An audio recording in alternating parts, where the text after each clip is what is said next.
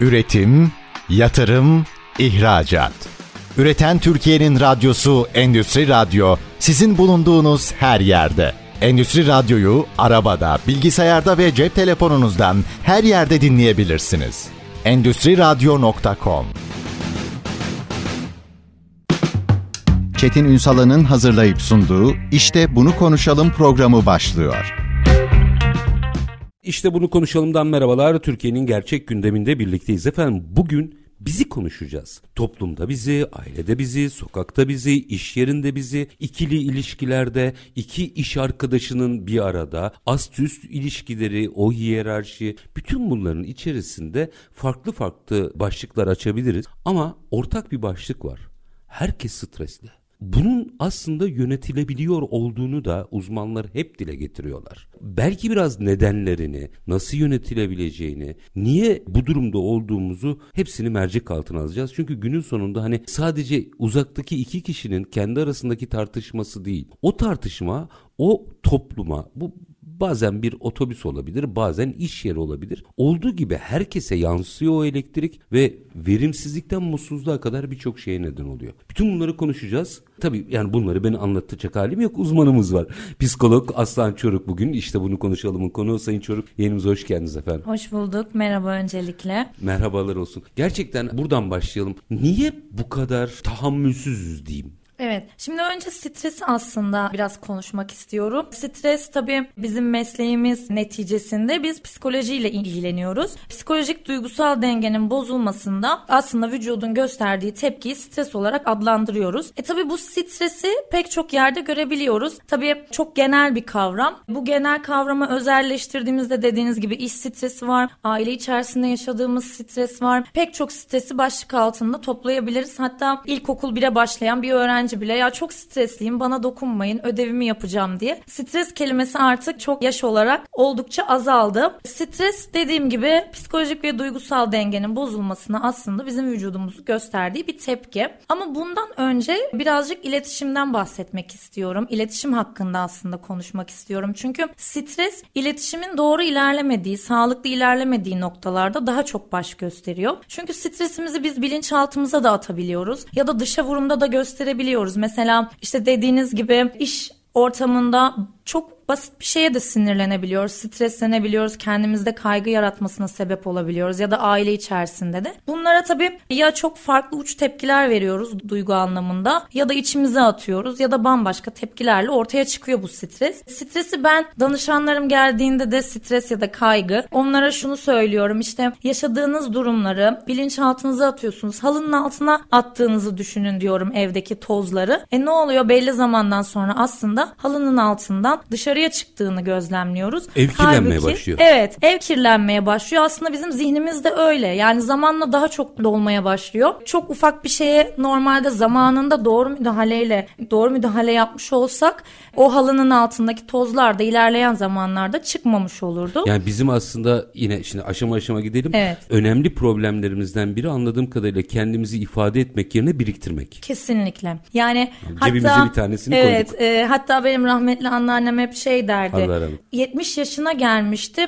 Benim psikolojim bozuk. Ben çok stresliyim, çok kaygılıyım. E tamam anneanne hani bu zamana kadar ne yaptın peki? İşte 10 yıl önce bana bunu yaptılar. 20 yıl önce bana bunu yaptılar. Tamam sen çözüm olarak ne yaptın aslında? Kişinin en güzel yatırımı kendisine yapacağı yatırım ve iletişim noktasında kendisiyle iletişim ve dış dünya ile iletişim aslında bu stresimizi bizim kontrol altına almamızda önemli faktör olacaktır. Şimdi iletişimi biraz açmak gerekirse kişinin hem kendisi hem de dış dünya ile olan iletişimi İletişim aslında anlam aktarması. Biz bunu anlam aktarması yaparken yaptığımız en temel yanlışlardan bir tanesi kendimizi tanıyoruz. Herkesin birbirinden farklı olduğunun da farkındayız aslında. Ama farklılığın içerisinde benzerlik aramıyoruz. Yani metrobüse biniyoruz ya da trafikteyiz. Herkesi kendimiz gibi görmek istiyoruz. Ama kişinin aslında farklı olabileceğini ya da o farklılıklardan bizlerin benzerlikler üretebileceğinin farkında olamıyoruz. Tabii teknolojinin çoğalması, ekonomik kaygıların artması ya da aile figürünün, aile düzeninin tamamen değişmesi bunları beraberinde getiriyor. Orada bir şey soracağım yine Tabii araya ki. girip. Trafik dediniz ya. Şimdi orada garip bir şey şahit oluyoruz. Size böyle bir sürü vaka da geliyordur ama ben en azından hani çıplak gözle gördüğümü söyleyeyim. işin uzmanına sorayım. Diyelim ki biri trafikte gidiyoruz. Hatalı sollama yaptığında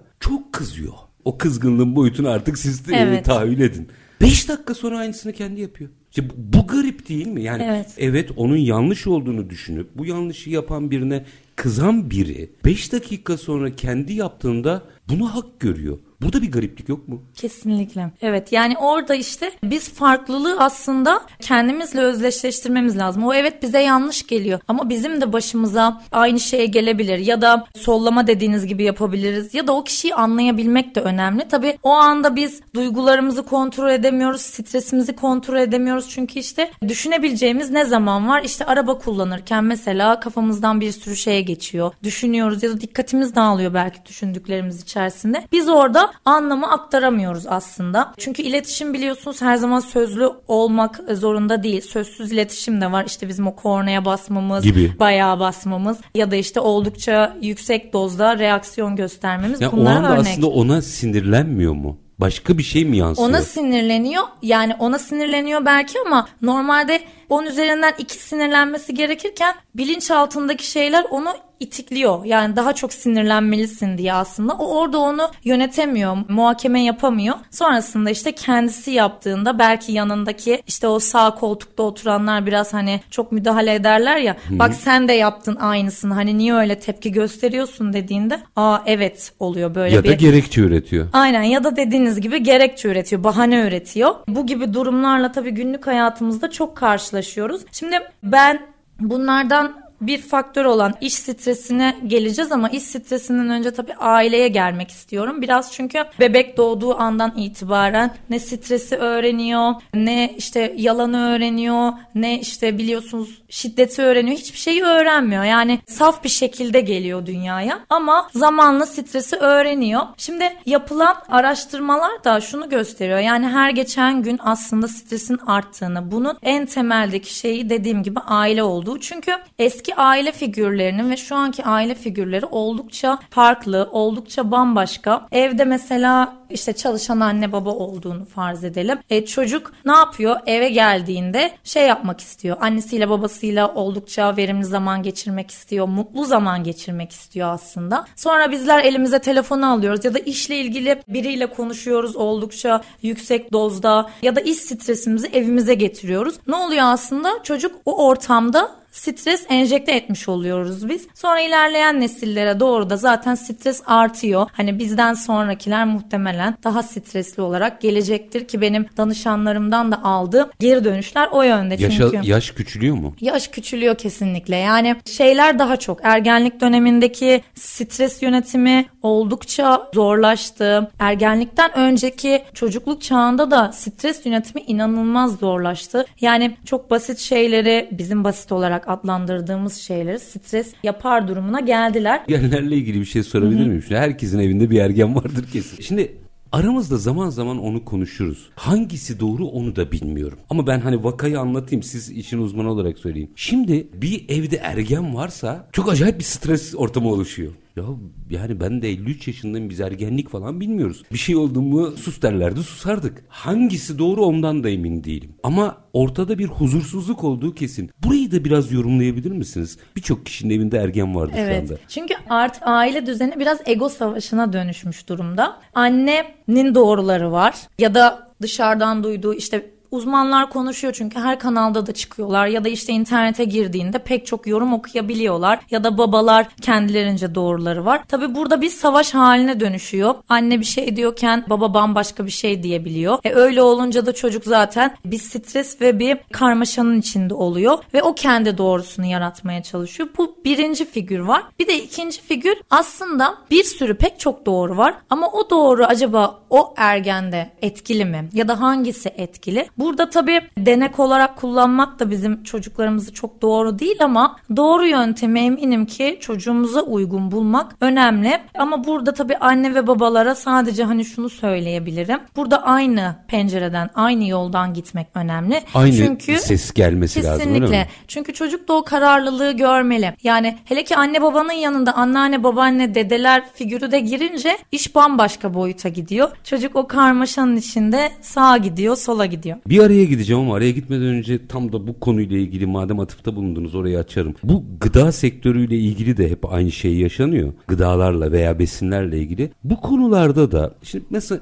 yayına başlamadan önce ben e, işte Sayın Çoruk'la biraz sohbet ederken vaka vaka değiştiğine atıfta bulundu. Şimdi vaka vaka değişen bir fotoğraf içerisinde uzmanların çıkıp televizyonda şöyle yapın böyle yapın demesi çok doğru mu o zaman? Ya kesinlikle değil. Tabii çok spesifik konuşmamak lazım burada. Çok özelleştirmemek lazım. Tabii şu anda da hani konuşmamızda sadece genelleştirerek konuşabiliriz. doğru tanım yaptığınız için size bunu soruyorum zaten. Siz dediniz ki işte anlamaya çalışın vesaire vesaire ama ikiniz ortaktır. Şimdi bu bir doğru. Evet kesinlikle. Ama mesela ergenlik çağındaki çocuklara şöyle davranın, böyle davranın gibi genel kuralları karşındakinin bir birey olduğunu unutarak televizyonlarda konuşuyorlar. Bu garip değil mi? Kesinlikle garip. Yani uzmanlardan bazıları ben bir kanalda denk geldim. Çocuğunuzun işte 15 yaşındaki çocuğunuz şunu istiyorsa bunu yapmalısınız diyor. Ama o aile figürünü ya da o ailenin dinamiğini bilmiyoruz. E bilmeden de konuşmak çok doğru ve geçerli olmuyor. O yüzden hani daha genel kavramlar işte daha genel kavramlarla konuşmak daha doğru olur.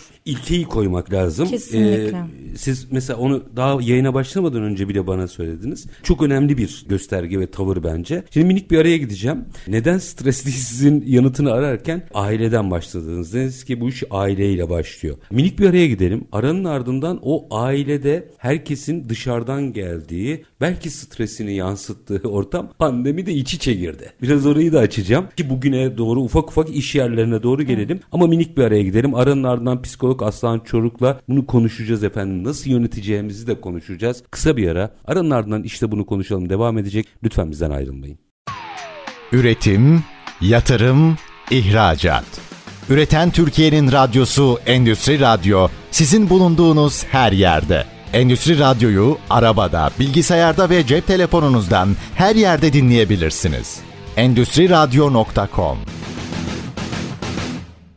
Kısa bir aranın ardından işte bunu konuşalım devam ediyor. Konuğumuz psikolog Aslan Çoruk. Neden stres yüklüyüz? İkili ilişkileri neden yönetemiyoruz ve nasıl yönetmeliyiz sorusunun yanıtını arıyoruz. Sayın Çoruk ilk bölümde özellikle iş yerine kadar uzanacak, topluma kadar uzanacak zincire bakmak için önce aileden bakmak gerekiyor dedi. Çok da güzel anlattınız ama orada bir kırılma oldu.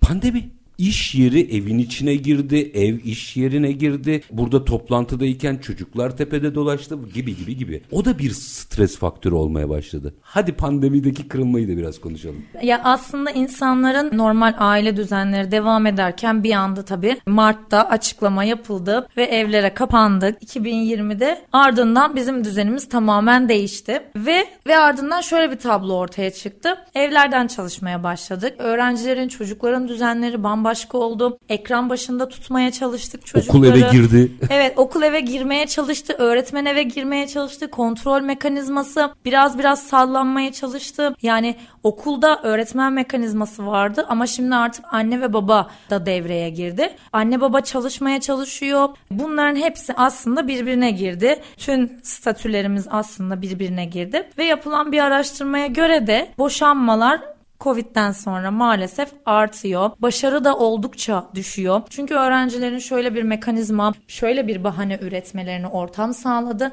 E, hocam biz bunu görmedik. Covid'de çünkü evdeydik biliyorsunuz ne kadar ders çalışabilirdik. Mekanizması doğdu. Bizim için en önemli olan şey, çalışan insanlar için en önemli olan şey iletişim noktasında birazcık geriye düştük. Artık mimiklerimizi, jestlerimizi kullanamamaya başladık maalesef. Çünkü ekran başındaydık ve aslında bazı kesiminde bu çok cazip gelmeye başladı. Artık şu anda hani kalmamasına rağmen böyle artık home office çalışma daha çok arttı biliyorsunuz. Tabii burada Kalkıyoruz toplantımıza giriyoruz online olarak. Düzenimiz aslına baktığınızda normalmiş gibi gözükse de eşler hoşlarına gitmelerine rağmen böyle bir durum artık belli zaman sonra birbirine tahammülsüzlük başladı. İletişim evet, değil mi? iletişimden kaynaklı tahammülsüzlük başladı ve ötekileştirmeye başladık. Hani demiştim ya size birbirimize aslında farklılıklarımızdan benzerlikler yaratmaya çalışmalıyız, bulmaya çalışmalıyız. Burada biz farklılıklardan zıt kutuplar hepten üretmeye başladık. Çünkü artık belki de terliği koyuş şekline bile artık karışmaya başladık aynı düzen içerisinde. Halk E, dilinde biz ona batıyor deriz. Evet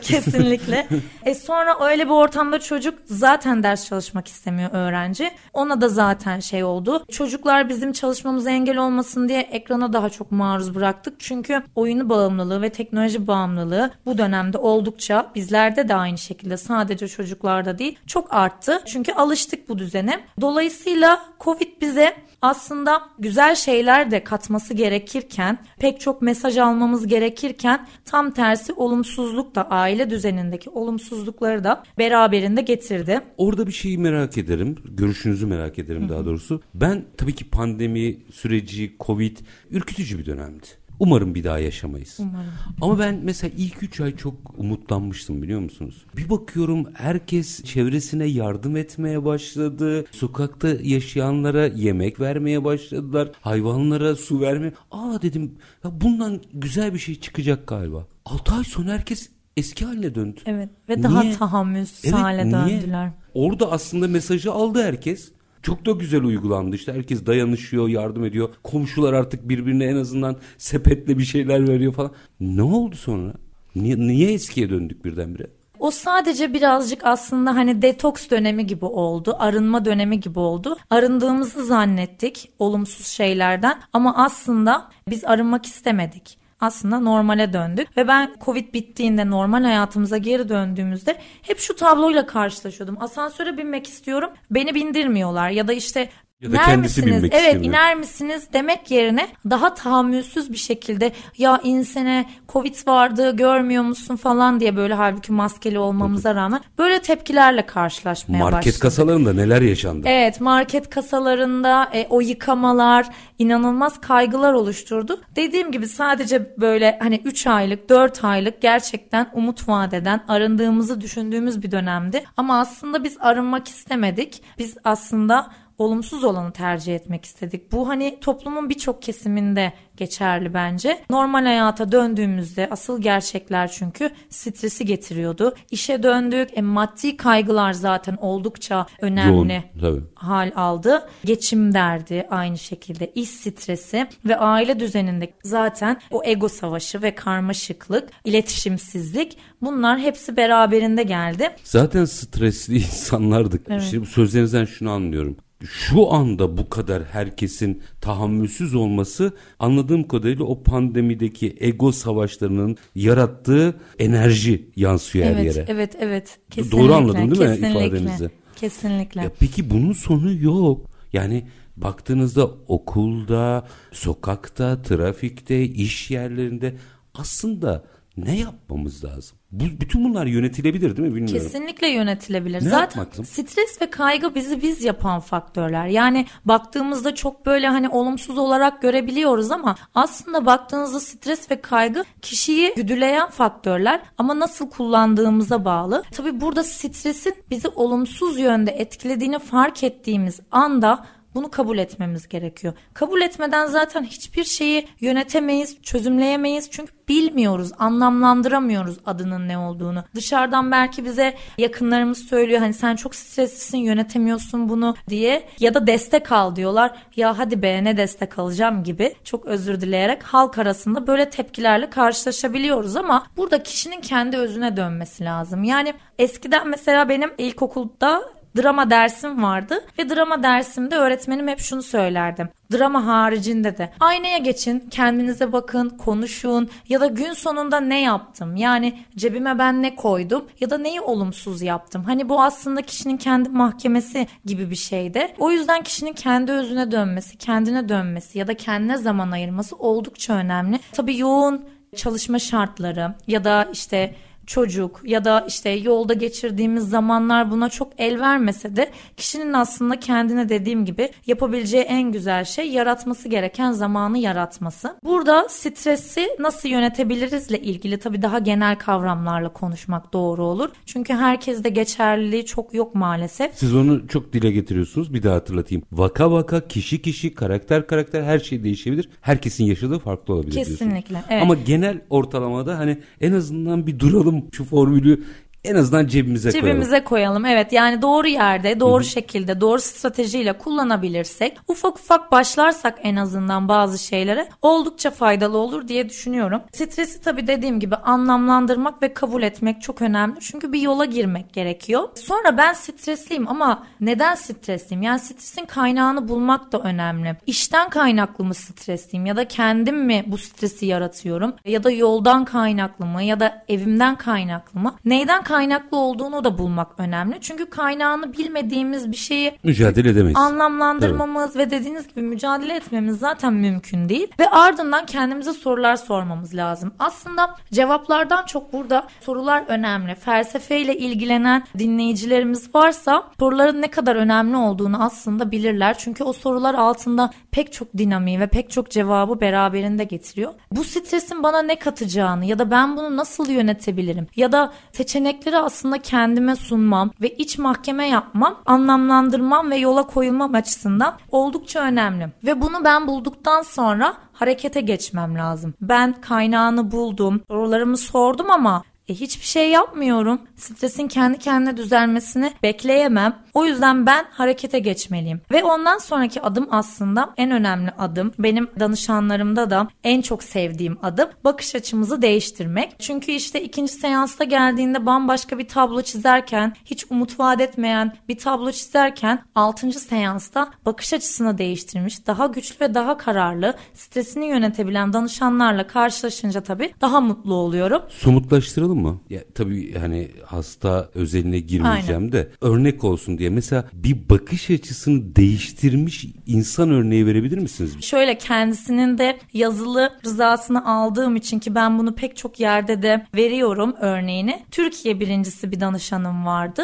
ve tıp fakültesini kazanmıştı. Baktığınızda aslında hayatı çok mükemmeldi ve herkesin, her öğrencinin imrendiği bir hayattı. İlk seans ve ikinci seansımız süre olarak yetmedi bile. Normal çünkü ideal süre 50 dakikaydı ve hayattan bezmiş, hayattan kesinlikle mutlu olmayan, yaşamın yeğesini duymaya tahammülü olmayan bir danışan vardı. Görece başarıya göre. Evet baktığımızda başarıya göre ama aile figürüne oldukça nefret ve kin kusan bir profil vardı. 6. seans ya da 7. seansımızda yanlış hatırlamıyorsam tam tersi hayata sarılmış ve bir yerde garson olarak çalışıyordu okumanın yanı sıra. Garson olarak çalışan, hayatı seven, aslında hayattan olumlu pek çok şey bulmaya çalışan bir danışan vardı. Ve bazen işte özel günlerde sık sık mesaj atar bana seanslarımız bitmişti ama hani hem hasta danışan ilişkisi hem abla kardeş ilişkisi şeklinde devam etti. Sık sık da mesaj atar ve onu mutlu gördükçe hani ben mutlu olmuştum. Bu şekilde bakış açısını değiştirmişti. Burada evet tabii ki biz de yollar sunuyoruz Hı-hı. ama kişinin burada kendisinin istemesi gerekiyor ve bu dediğim aşamaları kendi rızasıyla, kendi isteğiyle ve özverisiyle yapması gerekiyor. Orada galiba birçoğumuzun birçok yerde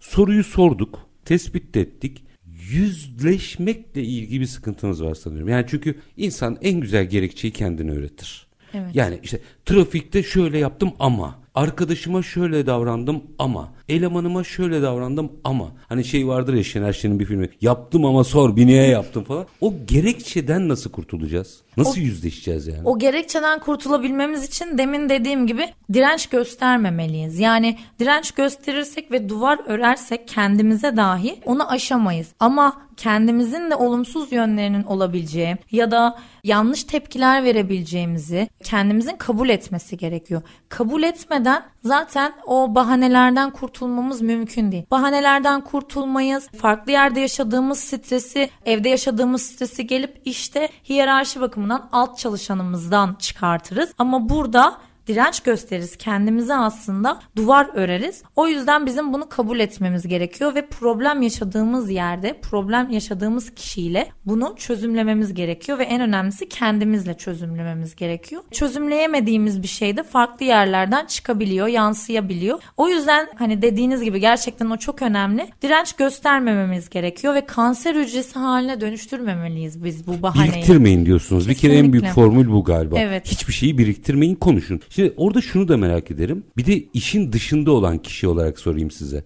Yani vaka uyduruyorum. Diyelim ki iki personelim. Ben bir yöneticiyim ve sorun yaşıyor. Şeyi çok kolaydır. Hı hı hı yapmak çok kolay ama çözmez. İkisinin aslında konuşarak sorunlarını çözmesini sağlamak için benim aslında nasıl bir tavır göstermem lazım mesela bir yönetici olarak? Yönetici olarak tabii bizim buradaki tavrımız dediğiniz gibi hani tabiri caizse tepeden bakarak yapmak aslında en kolayı. Ama biz gerçekten daha uzun vadeli bir çözüm istiyorsak kişiye nedenleriyle birlikte aslında bunu sunmamız gerekiyor. Çünkü o altımızda çalışan da neticede bizler için çalışıyor ve onun için ona ne kadar verimlilik olursa, o bize ne kadar verimli olursa aslında bizim için o kadar faydalı. Burada tabii üst hiyerarşi bakımından üstte olanlar daha motive edici, güdüleyici ve sorunu çözme amaçlı olmalı. Yani e, mobbing yaparak ya da işte olumsuz bir tutumla ya da suratımız normalde hani çok güler yüzlüyüzdür ya da normalizdir ama tam tersi bir anda maske takmak Sirke sat- isteriz. satmasın diyorsunuz. Yani maske takmak isteriz ki o altımızdaki bizden korksun çünkü korkarsa yapacak. Bu Aslında, aslında, korkarsa yapmaz. Evet korkarsa o anlık belki yapar. İşini kaybetmemek için yapar ya da o istediği için öyle yapar ama kendisi istediği için yapmaz. Kişinin kendisi istediği için yapılan şeyler daha güzel olur, daha tatlı olur ve daha verimli olur. Minik bir araya gideceğim. Aranın ardından bir de galiba sizin meslek grubunuzun en çok yakındığı şeyden bahsetmek istiyorum. Orada da bir yargıyı kıralım istiyorum. Kısa bir ara aranın ardından işte bunu konuşalım devam edecek efendim. Üretim, yatırım, ihracat. Üreten Türkiye'nin radyosu Endüstri Radyo sizin bulunduğunuz her yerde. Endüstri Radyo'yu arabada, bilgisayarda ve cep telefonunuzdan her yerde dinleyebilirsiniz. Endüstri Radyo.com Kısa bir aranın ardından işte bunu konuşalım devam ediyor. Neden stres yüklüyüz? Bunu nasıl yönetebiliriz? Toplumdan daha doğrusu iş yerinden topluma, aileden sokağa ikili ilişkiler nasıl yönetilmeli? Bunu konuşuyoruz. Psikolog Aslan Çoruk konuğumuz. Şimdi araya giderken sorduğumu açacağım. İnsan başı ağrıdığında doktora gider değil mi? Mesela yani işte veya herhangi bir Burada ruhsal bir sıkıntı olduğunda hadi geçtim yani çok dramatik olmayabilir. Darlandığında halk tabiriyle siz nasıl tabir ediyorsunuz bilmiyorum. Bir uzmana görün der, derdiğini, dediğinizde bu açık açık söyleyeyim canım ben deli miyim diyorlar. Şimdi bunu en rahat sorabilecek kişi benim ben doğma büyüme Bakırköylüyüm. Yani biz deli nasıl olur biliyoruz. Hayır bu bir delilik değil. Yani bir dahiliyeciye gitmek gibi bir şey. Ama toplumdaki bu yargıyı nasıl kıracağız? Evet burada çok doğru bir noktaya aslında değindiniz. İnanılmaz toplum olarak inanılmaz bir direnç gösteriyoruz ve dediğiniz gibi tabiri caizse ben deli miyim noktasına gelmiş durumdayız. Bu artık biraz yavaş yavaş kırılmaya başladı ama belli kesimler tarafından hala devam ediyor. Tabi burada önemli olan bizim kendimizi tanımamız ve bu konudaki direncimizi kaldırmamız gerekiyor. Kaldırmadığımız takdirde zaten belli bir yol asla kat edemeyiz. Ben işte ayakları geri geri gider danışanlarım geliyor bazen. Hayır sen istediğinde olacak bazı şeyler. Çünkü biz orada 50 dakikamızı doldururuz. Hiç problem yok. Ama onun hala zihninde ben deli miyim? Ben buraya niye geldim? İşte ben eşimin zoruyla geldim ya da ben çocuğumun zoruyla geldim gibi söylemleri oldukça zaten hiçbir şekilde verimliliği olmaz. Ama biz orada zihnimizi yönetmemiz lazım. Zihnimizi kontrol altına almamız lazım. Bir oyun vardı böyle bir şeyler kukla gibi bir şeyler çıkardı. Böyle sopayla vururduk Hmm, onların Parklarda kafasına. vardı, Evet. evet. Aslında biz zihnimizden çıkan o soruları ve verdiğimiz cevapları o şeyle tahtayla kapatmamız gerekiyor. Biz çünkü oraya geldiğimizde ne deli olmuş olacağız ne de hasta olmuş olacağız. Her şeyi bir kenara bırakıp aslında tanımadığımız bir insana gidip doğrumuzla yanlışımızla yaşadığımız durumu anlatmak bile bize o kadar fayda sağlayacak ki ve o kadar rahatlamış hissedeceğiz ki bana bazen geldiklerinde anlatıyorlar anlatıyorlar. E ardından hani tabii ki benim de bazı şeyler söylemem gerekiyor. Siz söylemeyin lütfen ben sadece anlatacağım diyen danışanlarım var. O anlatmak bile aslında insanı deşarj ediyor, rahatlatıyor ve diğer seanslarda e, çözüm yolları buldukça keşfettikçe hoşumuza gitmeye başlıyor. Bu noktada tabii bizim yolun sonunu düşünmemiz lazım. Yani ben oraya gittiğimde faydalı olacağını bilerek gitmem lazım. Ya ne işe yarayacak ki zaten? Bu şekilde gidersem hiçbir verim alamam. Şimdi ben buradan Beylikdüzü'ne gideceğimi düşünüp yol gözümde büyürse aman ya o yolda çok kötü zaten çok trafik var diye olursak ben zaten bundan kendimi mahrum bırakırım ve geri çekilirim, direnç gösteririm. Ama olsun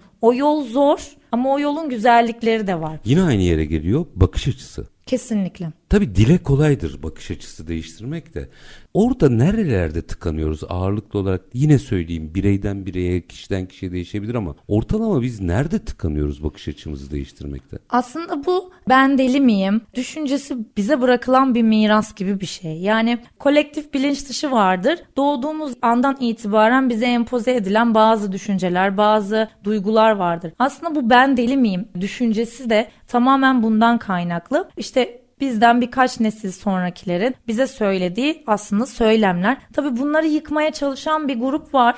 Bizim istediğimiz grup aslında. Çünkü ilerleyen nesillerde, ilerleyen zamanlarda sağlıklı bir nesil devam ettirecek olan grup o grup. Ama direnç gösteren grup da maalesef sağlıksız iletişimi, sağlıksız durumları beraberinde getiren durum. O yüzden Burada kesinlikle evet dediğiniz gibi bakış açımızı değiştirmek çok kolay hani demek ama önemli olan burada reaksiyon gösterebilmek. Harekete geçmek. Harekete yani. geçmek. Ya, dünyada bütün iş insanlarının hukukçusu vardır, mali müşaviri vardır, doktoru vardır ve psikoloğu vardır. Sanırım dünyadaki iş insanları deli olamaz. Kesinlikle. Sonuç ortada katma değer olarak baktığımızda da tekrar öze dönmek gerekirse. Peki şunu niye yapamıyoruz? Bakış açısı değiştirmek dediniz ya. Mesela iş yerinde bir arkadaşınızla tartışıyorsunuz. Bu işle ilgili de olabilir. Hı. Kişiselse başka bence başka problemler var demektir ama işle ilgili de olabilir. Sürekli ben haklıyım oynuyoruz. Ben haksız olabilir miyim duygusu kimsede yok. Bunu nasıl yapacağız? Çünkü o bizi tatmin ediyor. Anlık tatmin ediyor. Egomuz okşanıyor. Ben haklıyım doğru yaptım. Düşüncesi insanın hoşuna gidiyor. Kulağa da hoş geliyor aslında. Ama bir dakika mesele sorun çözmek mi? Ego savaşı mı? Evet kesinlikle aslında burada meseleyi doğru anlamak önemli. Ortada neticede bir sorun var. Haklı veya haksızlık meselesi değil. Sorunu çözmek önemli. Çünkü ilerleyen adımlarda bu sorun büyüyerek de devam edebilir. Karşımıza çıkabilir olabilir ve her zaman haklı olacağız diye de bir durum söz konusu değil. Önemli olan burada kesinlikle sorunu çözmek. Yani sorunun temeline inmek ya da karşı tarafı anlamak ya da kendini anlamak, kendini analiz etmek. Bu noktada önemli. Biz empati duygumuz da bazı noktalarda, bazı durumlarda geriye itiyoruz maalesef. Burada egomuz ön plana çıkmasını sağlıyoruz. Ama halbuki ne olursa olsun empati duygumuzu ön plana alırsak şayet o zaman gerçekten iletişimi daha sağlıklı en azından ilerletiriz. Tek faktör tabii ki empati değil ama o da önemli bir faktör. Bizim empati duygumuz birazcık azalıyor dediğim gibi bazı noktalarda. Aslında bizim topluma geleneğine de baktığınızda empati çok var. Yani karşındakinin yerine koymak gibi gibi bir sürü olaylar deyimler vardır olmuyor aslında. maalesef. Ha, icraatta olmuyor evet, değil mi? yani olaylar karşısında hani şimdi burada konuşuruz saatlerce işte anladım ben seni anlamaya çalışıyorum falan ama bambaşka bir durumla karşılaştığımızda ya da stresli daha olumsuz istemediğimiz bir durumla karşılaştığımızda o empati duygusu söner gider aslında. Bir saat önce konuştuğum o empatiden eser kalmamış olur. Olaylara bunu uygulamak da önemli. Yani teorik ve pratik meselesi aslında. Teorikte biliyoruz hepimiz dediğiniz gibi. Hani Covid zamanında yardımlar, işte vefat ettiğinde mesela ölü sayısı açıklandığında bizler yaşadık o durumu resmen. Herkes evimizdenmiş gibi baktık Evet olaya, yani tabii. evimizde yaz tuttuk, çok üzüldük ama olumsuz o durumla karşılaştığımızda o empati duygusunu yönetememekte, yönetmekte güçlük çeker hale geldik maalesef. Özellikle işte ve ailede. Galiba ikisi birbirine girince daha da işin içinden çıkılmaz e, noktaya geldi. Peki bu saatten sonra baktığımızda bir yaklaşık 5-6 dakikam var. Bu saatten sonra bugünkü sohbetimizi işte bunu konuşalımı da dinledikten sonra hani böyle böyle minik minik ipuçları trafikteyiz ben vaka anlatayım. trafikteyiz ve bir olay oldu. O anda mesela durup insan ne düşünmeli? Ne düşünürse kendini durdurur. Bu tip böyle minik ipuçları verme şansımız var mı? Sinyal vermeden geçtiğine örnek Mesela? alalım. Biz de hızlı gidiyoruz. Tamam yanlış yapmış olabilir. Sonucunda belki çok olumsuzluklar da doğabilir. Ama burada karşı tarafın gerçekten belki hatası vardır, dikkati dağılmıştır ya da çok streslidir ya da bir yere gerçekten yetişmesi gerekiyordur ve o anda insanlık sinyalini vermeyi unutmuştur. Onu anlamamız gerekiyor ve orada sinirle hani bir atasözü vardır ya öfkeyle kalkan zararla oturur. Öfkemizi bir kenara bırakmamız gerekiyor. Siniri bir kenara bırakmamız gerekiyor. Karşı tarafı anlamamız ve durumu doğru koordine etmemiz gerekiyor. Geçen günde ben mesela benim hatamdan kaynaklı birine vurdum ve karşı taraf bana oldukça ilk başta çok böyle sinirli tepki verdi. Ben orada tamam hani özür dilerim benim hatamdı gerçekten dikkatim dağıldı dedim. Çünkü o esnada başka biri bana olumsuz söylemlerde bulunuyordu. Özür dilerim dedim hiç sıkıntı yok. Öyle olunca karşı taraf sakinleşti. Yani belki karşı tarafın da hatası vardı bilmiyorum. Ama orada ben eğer o kişiye ya niye böyle yapıyorsun? Tamam anladık. Benim de hatam var. gibi söylemde tonu bile önemli değil mi evet kesinlikle bulunsaydım bambaşka bir tepki verebilirdi ya da bambaşka bir olay doğabilirdi. Belki uzardı bile. Ama orada durumu doğru koordine etmek ve doğru yönetebilmek oldukça önemli. Çocuğumuza da böyledir. Yani bir şeyi mantık çerçevesinde sonucuyla beraber anlattığımızda hani buna dokunma bu sıcak elin yanar sonucunda ya da uf olur artık neyse. Hani doğru bir şekilde anlattığımızda daha sağlıklı bir sonuç elde ederiz. Dokunsa bile en azından daha sağlıklı bir sonuç elde ederiz. Ama ya sen bunu yapma ya ne yapıyorsun? Otur dedim çocuk dediğin oturur vesaire gibi söylemlerde bulunduğumuzda tam tersi ne olur? Stres yükleriz, inat yükleriz ya da olumsuz bir iletişim tablosu yükleriz. O yüzden durumu doğru koordine etmek, sağlıklı koordine etmek oldukça önemli. Burada da en temel anahtar zaten iletişim ve anlam aramak gerekiyor. Bir iki üç dakikam var. Şunun da yanıtını almak isterim sizden. Bir rahatsızlığınız oluyor. Doktora gidiyorsunuz. Aşağı yukarı doktorların çoğu şunu diyor. Çok streslisin. Stres yap. Bizim de karşı reaksiyonumuz genellikle şu oluyor. Bu ortamda nasıl stresli olmayayım? Şimdi birincisi her şey gerçekten stresten mi kaynaklanıyor? İkincisi bu ortamda gerçekten nasıl stresli olmayalım? Üçüncüsü bu stres dediğiniz şey ne? Yani herkes peşinden koşuyor ama kimse doğru düzgün o stres nedir anlatmıyor. Stres ne? Evet stres aslında gerçekten Nevzat Tarhan, Profesör Doktor Nevzat Tarhan mesela bunu çok güzel tanımlıyor. Stres gerçekten biyolojik hastalıkların da getirdiği yani biyolojik hastalıklarda Tetikleyen %50'den noktaları. fazla tetikleyen faktör maalesef. Yani bir hasta oluyorsunuz, tansiyon hastası oluyorsunuz, streslenmeyeceksin, tansiyonun yükselir. Kanser oluyorsun, kanserde stres tetikliyor biliyorsunuz ki. Ondan sonra başka bir hastalık stres tetikliyor. Evet gerçekten stres tetikliyor. Biz stresi biliyoruz. Hayatımızın e, birçok yerinde var stres ama sadece kullanıyoruz ismini aslında. Uygulama kısmında ne yapıyoruz? Ha strestenmiş. Günde mesela oturuyor teyzeler. Ben annemlerden de şahit oluyorum. Çok stresliyim. İşte strestenmiş. Doktor öyle söyledi. Tamam teyze ne Sonra? yapıyorsun? Nefis soru. Evet, Evet ne, ne, yapıyorsun? yapıyorsun teyze? Ne yapayım işte? Aynı hayatıma devam ediyorum. Bu her alanda işte okulda toplumda tamam stresten kabul yönetmemiz gerekiyor galiba değil mi? Kesinlikle. Yönetilebilir bir şey mi? Yönetilebilir bir şey. Olumlu ya da döndürebildiğimiz bir dinamik stres. Meselelere şimdi birkaç aslında formül verdiniz. Bir bakış açınızı değiştirin. İki halının altına hiçbir şeyi atmayın. Daha büyük kavgalar etmektense meseleyi çözmek önemli. Sizin söylediklerinizden damıttıklarımı paylaşıyorum. Ve diyorsunuz ki soru çözmek üzerine kurgulanmış. Ne ne dediniz onu arada dinleyicilerimiz onu Evet. duymadı ama çok hoşuma giden bir tabir kullandınız. Paylaşabilir misiniz? Ee, bizler çocuklarımızı yetiştirirken soru çözmek yani çünkü sınav faktörü var. Soru çözmek üzerine odakladık ama problem çözmeyi unutturduk onlara maalesef. Burada önemli olan ve ilerleyen zamanlarda gerçekten kişinin en çok işine yarayacak şey soru çözmek değil. Yani matematikte kaç net yaptığımız değil, problemleri nasıl çözdüğümüz aslında günlük hayatta. O yüzden biz soru çözmek yerine problem çözmeyi öğrenmemiz gerekiyor. Burada da sanıyorum yine sizin sözlerinizden çıkarttığım problemi çözebilmek için de yüzleşmek, sakin olmak, biriktirmemek, bakış açımızı değiştirmek